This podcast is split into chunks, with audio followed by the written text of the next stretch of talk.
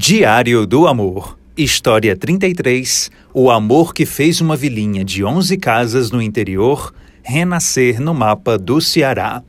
Entre árvores, moradias de teto baixo e chão batido, Vila de Cruzeirinho, em Icó, protagoniza memórias de uma mulher cuja infância resgata o que há de mais bonito na gente e na vida.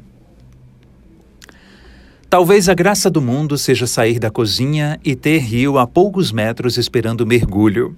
Sentar na calçada e aguardar vento. Conversar da vida nossa e da alheia. Observar a noite caindo, igrejinha tocando sino, gente preparando missa e festa. Há dezenas de anos, essa é a rotina de Cruzeirinho, vila no distrito de mesmo nome em Icó, interior cearense. Terra que renasce aos poucos no mapa do Ceará Feito silêncio bom, surpresa boa chegando. É coisa de uma das filhas mais inspiradas desse chão. Dacilene de França reposicionou lugar na geografia ao escrever sobre ele. Está registrado em dois livros. É preciso manifestar o que há de melhor e a grandeza da natureza.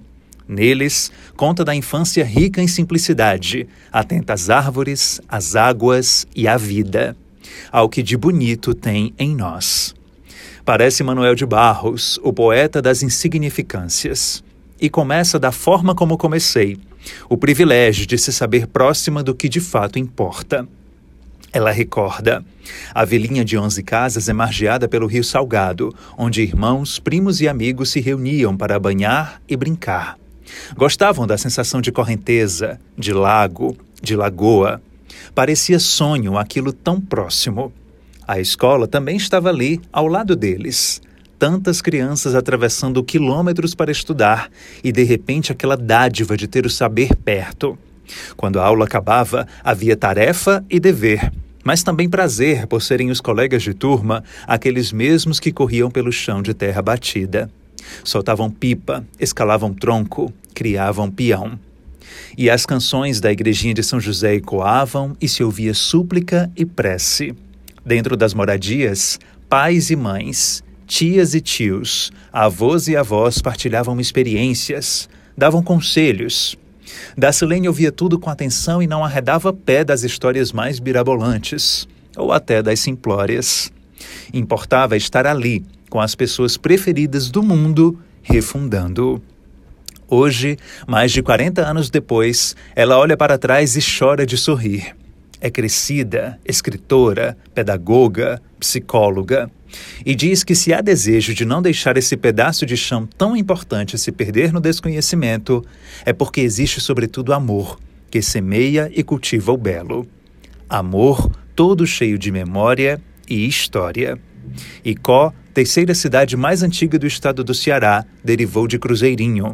Os primeiros lares, as primeiras luzes, a vila crescendo não perdeu o nome, resultado da presença de um cruzeiro em frente à capela, fundada em 1852, e ainda se ampliou para o nome de um distrito a 25 quilômetros da sede da cidade. Mas ainda estão lá o rio, a igreja, a escola, o cemitério.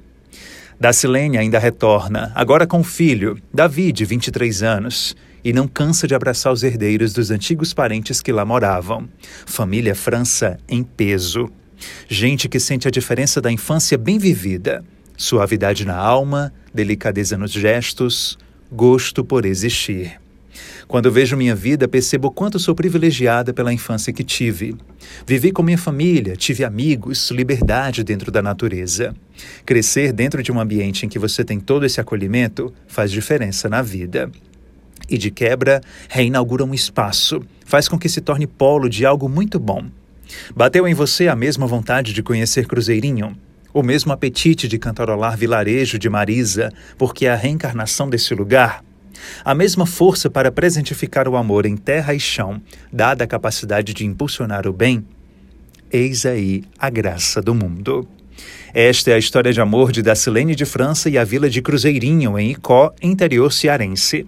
Envie a sua também para diego.barbosa.svm.com.br. Qualquer que seja a história e o amor.